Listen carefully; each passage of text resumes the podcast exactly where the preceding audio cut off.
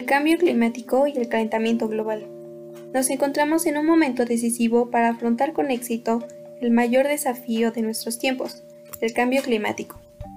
Cada día, en diferentes puntos de la geografía mundial, el planeta nos manda mensajes sobre las enormes transformaciones que está sufriendo, desde cambiantes pautas meteorológicas que amenazan la producción de alimentos hasta el aumento del nivel del mar que incrementa el riesgo de inundaciones catastróficas. Los efectos del cambio climático nos afectan a todos. Si no se toman medidas drásticas desde ya, será mucho más difícil y costoso adaptarse a los efectos en el futuro.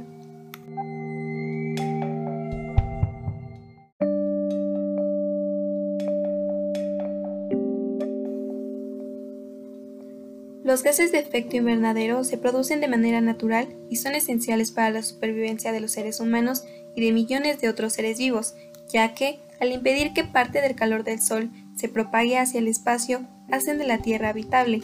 Después de más de un siglo y medio de industrialización, deforestaciones y agricultura a gran escala, las cantidades de gases de efecto invernadero en la atmósfera se han incrementado a niveles nunca antes vistos en 3 millones de años. A medida que la población, las economías y el nivel de vida, con el asociamiento incremento del consumo, crecen, también lo hace el nivel acumulado de emisiones de este tipo de gases. Existen tres hechos en que los científicos inciden y que son de enorme utilidad para entender mejor la raíz de la escala del problema. La concentración de los gases de efecto invernadero en la atmósfera terrestre está directamente relacionada con la temperatura media mundial de la Tierra. Esta concentración ha ido aumentando progresivamente desde la revolución industrial con ella la temperatura del planeta. Los gases de efecto invernadero más abundante, alrededor de dos tercios de todos los tipos de gases, es el dióxido de carbono, CO2, que resulta de la quema de combustibles fósiles. En 2018, el IPCC publicó un informe especial sobre los impactos del calentamiento global a 1.5 grados centígrados. Una de las principales conclusiones de este informe destaca que limitar el calentamiento global a este nivel requeriría cambios rápidos, de gran alcance y sin precedentes en todos los aspectos de la sociedad. Este informe subraya que la limitación del calentamiento global a 1.5 grados centígrados comparado con 2 grados centígrados debe de ir unidad al compromiso de construir una sociedad más sostenible y equilibrada mientras que estimaciones previas se enfocan en determinar el daño que se ocasionaría si la temperatura media llegara a los 2 grados, este informe indica que gran parte del impacto del cambio climático ya se produciría con 1.5 grados centígrados de aumento.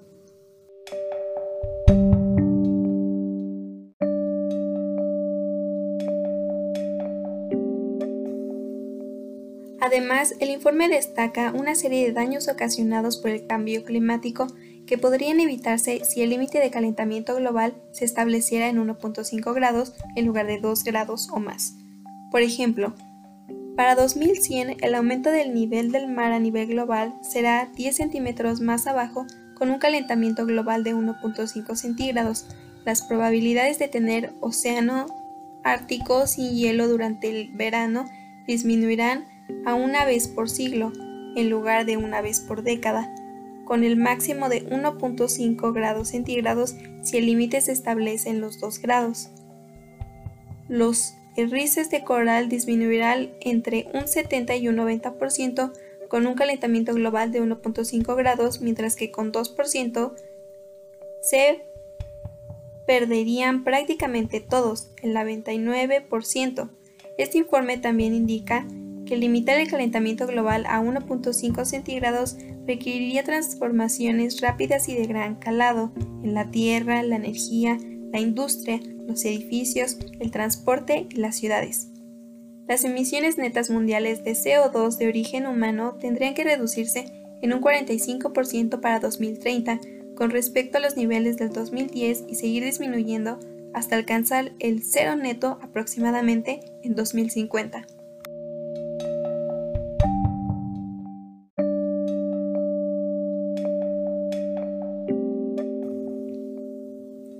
Cumbre sobre la Acción Climática 2019.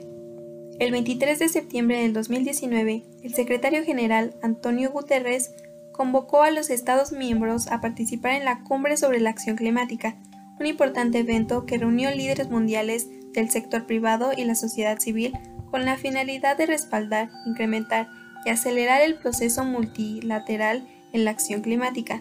Para dirigir los preparativos de esta cumbre, el secretario general nombró a Luis Alfonso de Alba, ex diplomático mexicano, como un enviado especial para esta importante reunión. La cumbre se centró en las áreas donde el trabajo y la cooperación internacional para poner freno al cambio climático puede ser más efectiva. La industria pesada, soluciones ecológicas, ciudades, energía, resiliencia e inversiones para el cambio climático. Los líderes que acudieron a esta cumbre informaron tanto de las acciones que están llevando a cabo en sus países como de las propuestas que podrán en la mesa durante la próxima conferencia de las Naciones Unidas sobre el cambio climático en 2020, donde se renovarán y aumentarán sus compromisos.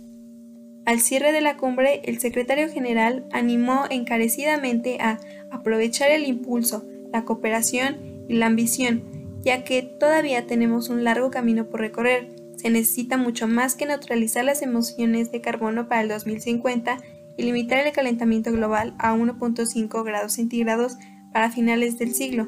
Necesitamos más planes concretos, más ambición, más países y más negocios. Necesitamos que todas las instituciones financieras, públicas y privadas, elijan de una vez por todas la economía verde.